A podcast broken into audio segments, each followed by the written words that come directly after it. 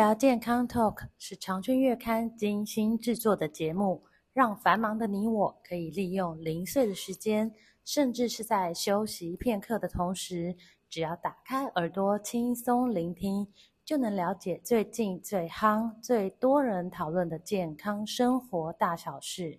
现在，不论你是在开车、运动，或者是在做家事，快跟着我们一起来聊健康，健康聊。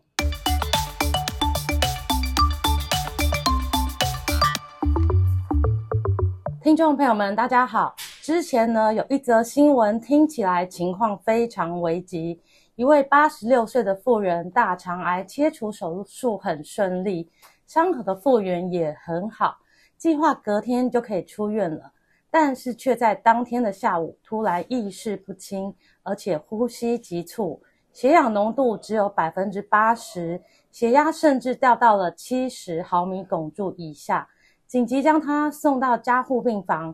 家属原本已经放弃急救了，但是心脏科医师在很短的时间内查出来他是肺动脉栓塞引起的这些致命的症状，还好在紧急治疗之后成功的救回宝贵的生命。那另外一位呢是肝癌的患者，做完手术5天之后想要下床试试看，于是借了4脚的拐杖，扶着在房间内走了一次，觉得还可以，就想走出病房多走一会，没想到才刚走出房门，患者就说他吸不到气，然后好像快要晕倒了，医师同样诊断为肺动脉栓塞。那我们今天特别请到国泰医院心血管中心的主治医师陈刚龙医师来跟大家聊一聊什么是肺动脉栓塞。陈医师您好。你好，大家好，我是那个国泰医院的心血管外科的陈医师。是，那今天我们主要是要来谈一下肺动脉栓塞这个东西啦。对对对，这个大家好像比较少听到这个。对，这个其实一般来说大部分都不会是慢性病，它都是急性的。嗯，那而且说比较常诊断都是在急诊里面。对，那第一个大家要知道肺动脉到底是什么东西啦。对对对，肺动脉它虽然说是动脉，但是它其实是静脉系统。我们知道我们心脏，我们的身体的循环是有所谓的有心脏有肺脏。是。我们的有分心脏有分右心跟左心啊。嗯。那基本上右心带的是缺氧血，左心带的是充氧血。嗯哼。那我们的右心怎么转换到左心这个充氧血，原因是因为我们经过一个肺部的交换氧气嘛。嗯。那肺动脉就扮演一个很重要的角色，就是说我们右心的血要经由肺动脉送到肺部之后，交换氧气之后，我们再送到我们的左心，左心再打到全身，全身才有氧气。那基本上这个肺动脉栓塞它的意思就是说我们有些人可能他的深部静脉有一些血栓，那甚至有些比较狭义的是说血栓啊，比较广义的甚至有一些脂肪啊。甚至有一些气体啊，都有可能造成肺动脉栓塞，就是那个管道塞住的意思。对对对，意思就是说，我们现在右心的缺氧血本来要送到这个经由这个肺动脉送到肺部里面，是。那现在因为肺动脉塞住了，所以它血送不过去，是。所以人会有什么症状呢？第一个当然是缺氧，吸不到气，对，吸不到气会觉得很喘，会胸闷，因为第一个是你的身上的缺氧血都没有办法转换成充氧血。所以你的人就会觉得那个吸不到氧气这样子。是，那这个症状又跟猝死就是心肌梗塞有一点点类似。对对对，比较严重的，假如说他的血栓真的是很大，因为有些人是小的血栓。对。他这可能只是暂时他的血流被阻断 30%、40%， 他有些症状，但是还没有到那么严重。但是有些他是非常大块的血栓，比如说我们有时候常遇到就那个怀孕生产。或者说羊水栓塞，那个血栓的量都非常的大，它一下子就把肺动脉塞死了。这个时候你右心的血完全打不过去，人就会马上休克。所以像您说，这个都是急症，都是瞬间发生的。对对对对，当然有些是看血栓的比例啦。那假设说真的是很大片的血栓的话，它的死亡率甚至有到20%、30% 以上，所以死亡率非常高。死亡率非常高，甚至有些我们一般来说急诊的病患，假设说是突然间送过来，就是休克啊、猝死啊，肺动脉栓塞都是其中怀疑的一个大项目了。所以这个要必须在很短的时间内判断，然后诊断之后马上急救。对，一般我们的急诊医师是赶快把病人的状态稳定了之后，就会赶快去做电脑断层了。是哦，因为基本上电脑断层是可以看到肺动脉栓塞这个问题。所以这个就是时间非常重要。对对对，时间非常重要。是。那刚刚我提到的那两个案例都是手术后嘛。嗯。所以手术后这个发生的几率会特别高吗？是，我们应该要讲说，我们刚才讲说肺动脉栓塞是从深部静脉的血栓飘上去啊。对。狭义的是这样讲啊。嗯。哦，那假设就血栓这个部分哦。嗯哼。哦，我们血管里面为什么会形成血栓啊？嗯。哦，其实它有三个主要的原因啊。是。哦，我们以前叫做 Virchow Triad 的。嗯。哦，就是有三个原因。第一个是说血管内皮有受伤，嗯，好、哦。第二个是说，血液滞留，是，哦，它在那边要形成涡流啊，它就容易产生血栓，嗯哼，哦。第三个是病人本身的凝血，嗯，哦，功能有状况，嗯，这三个只要其中一个有成立，它都有可能会形成血栓，嗯，哦，像刚才的案例，第一个是说，手术过后嘛，对对对，手术过后其实有些人是长期就是比较卧床，对，因为比如说开肚子啊，开肚子很痛。嗯，哦，所以不敢下床啊，因为一下床只要用到肚子的肌肉，伤口就会痛，伤口就觉得很痛啊，不敢下床就是卧床，是，哦，卧床之后血栓就容易产生，哦，所以长期卧床的人是一个高危险群，对对对，长期卧床的人绝对是一个高危险群，嗯，哦，以前我们都有听过，所谓的这个，常常在坐飞机嘛，长途嘛，哦、对对对，对对对，下肢静脉栓塞，对对对，有人坐个10个小时、20个小时的飞机，哦，那一下机，哦，一站起来，哦，那个血栓跑到心脏里面就昏倒了，没错。哦，对啊，甚至以前都有案例啊，新闻讲过，我们连假打麻将打了个3天3夜，3天3夜也是缴那个，就是符合我们的这个血液不流动的这个原因，对。嗯，所以刚刚提到三个要素嘛，是，就有一个成立就可能发生这个肺动脉栓塞。那哪一些族群呢？除了刚刚讲到卧床，对，除了刚才讲到卧床之外，哦，第一个是。比如说我们的血管有受伤嘛，嗯，哦，比如说你有车祸，有撞到，哦，有撞到下肢的静脉，哦，就有可能产生。可是它不会当下发生，有可能不会，嗯，甚至有些是感染，哦，有的蜂窝性组织炎并发深部静脉栓塞的也有啦，哦，因为基本上感染的话，你就可能感染到血管里面，嗯，血管内皮就会受伤，就会长血栓，嗯，哦。那有一些族群是所谓的这个凝血功能比较异常的，嗯，哦，比如说它本身就有凝血的问题，所以三高患者会比较几率比较高吗？三高患者理论上是没有一个很正确的一个比例啦，但是其实另外一个是抽烟，抽烟一定会比较高，所以抽烟很不好，好像什么疾病风险都比较高，是，因为抽烟基本上会增加你血液的粘稠度，对对对，哦，那另外一个比较大项的是癌症的病患哦，所以癌症患者也是一个高危险，因为基本上恶性肿瘤哦，它分泌一些东西都会让你的这个血液比较容易凝固，嗯哼，哦，对，嗯，所以就刚刚提到的那些就这些就是高危险，对对对，这些就是高危险，所以就要更注意去预防，所以他们是不是要吃抗凝血剂啊？一般是这样子啦，齁，我们一般来讲说抗凝血剂跟抗血小板药物其实不太一样啦。嗯。哦，抗凝血剂归抗凝血剂，抗血小板的药物归抗血小板药物。嗯哼。但是其实并没有一个，除非说这个病人已经查出来说，嗯，哦，他比如说他有癌症。是。或是说他真的有凝血的问题。嗯。哦，比如说我们去抽血发现说他的凝血因子有问题。是。哦，我们才会让病人吃长期的这抗血栓的药物。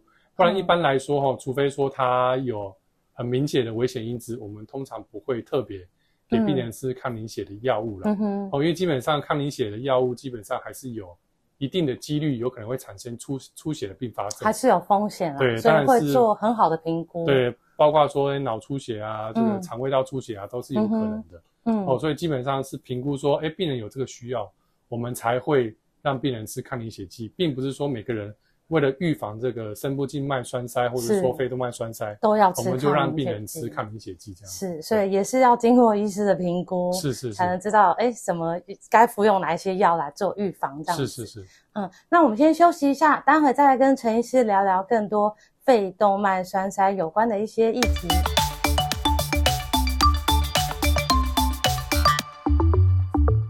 好，陈医师，那想请教一下，这个肺动脉栓塞啊，它在发作之前有没有哪一些征兆或警讯可以来警惕一下，警告我们？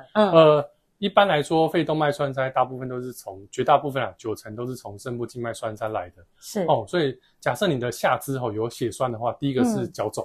脚肿哦，所以说，因为这个我们知道我们的下肢它其实它的静脉回流，90% 是从深部静脉来的。是哦，那假设说深部静脉有个血栓去塞住了，它大概血液回流会变差啦。哦，所以第一个大概有症状都是所谓的脚肿啦。哦，所以一般来说大部分的都是很急性的啦，因为血栓飘上去，一下子就产生症状。所以之前可能会脚肿一阵子。对，有可能。对啊，对啊。所以说一般来说，有的人是深部静脉血栓，他没有肺动脉栓塞。有的人是深部静脉血栓已经并发有肺动脉栓塞。所以不一定。但是一般来说，我们就是假设说脚肿的话，可能还是要扫一个超音波去看一下，还是要注意一下。对，我们的下肢的深部静脉到底有没有血栓？哦，那在这个血栓还没有飘出去打到肺动脉里面之前，先把这个血栓先处理掉，它就不会往上飘到肺动脉上。是。那还有呢？除了脚肿之外，除了脚肿之外，绝大部分都是脚肿啦。那当然说，有的人是先有一些小血栓打上去，然后后来是慢慢越来越多血栓打上去。哦，那当然是刚开始会有一些喘的症状啦。哦，就是不明显，就是觉得好像吸不到气。或者说，突然间某一个时期之后，他觉得，就是比较容易胸闷，比较容易喘，这个都是一个警讯，对。那其实也是这些症状，其实也是跟有一些疾病也很类似。对，其实有时候是需要做鉴别诊断的。所以就是说，你有不舒服、脚肿或是胸闷、吸不到气，其实就赶快就医去检查，看看厘清到底是什么原因造成的。还是要早一点去处理啦，对啊，早一点去找原因才能做诊断。因为喘的原因其实很多啦。对啊，所以其实就是有不舒服就不要放着这些症状不管它，是，就是要赶快去做诊断这样子。那如果说我们一旦判断就是肺动脉栓塞的话，医院通常怎么来做治疗呢？因为肺动脉栓塞一般还是我们诊断的标准还是用电脑断层啦。那电脑断层就会看我们的肺动脉塞的地方，是跟它的肺动脉栓塞的血栓的大小。那假设说是很小块的血栓，那其实病人有一些症状，那但是还可以承受的话，一般来说我们会用抗凝血剂啦。用抗凝血剂。打一打抗凝血剂，让它通了，是不是？但是其实这个是一个观念，是说我们给抗凝血剂。它只是让新的血栓不要长出来。那旧的怎么办？旧的到底会不会溶掉呢？那其实旧的要溶掉，要靠自己身体的机转去把它溶掉。但是其实大概4%到6%的病人其实都不太会溶掉了。对啊，那怎么办？那其实有时候就是假设说血栓不是太大的话，有时候用抗凝血的药物，其实我们的肺动脉自己会调控。所以身体有这种自愈的机制，对，身体有一个自愈的机转，就是它这边被塞住了，其他的血管就会变得比较丰富。那久了之后就其实就比较不会有什么症状。是，但是如果说是比如说这个塞的位置比较在主干，或者说它已经塞在某一个分支的头这个地方，那这个血栓我们会尽量会建议说要把它处理掉。是不然变得慢性的肺动脉栓塞，它就有可能会影响你的心肺功能，因为它症状就会一直在。对。那所以要怎么样去处理这个比较中大的一些血栓？一般来说，现在的标准大部分都是用所谓的溶栓啊。我们去放管子。在这个血栓里面我们真的用血栓溶解剂是去把它溶掉。所以是透过吸导管进去。对，也不用开刀嘛。是，大部分是这样子。我们可以从鼠蹊部我们从鼠蹊部打一个管子。我们伸管子一个溶栓的导管。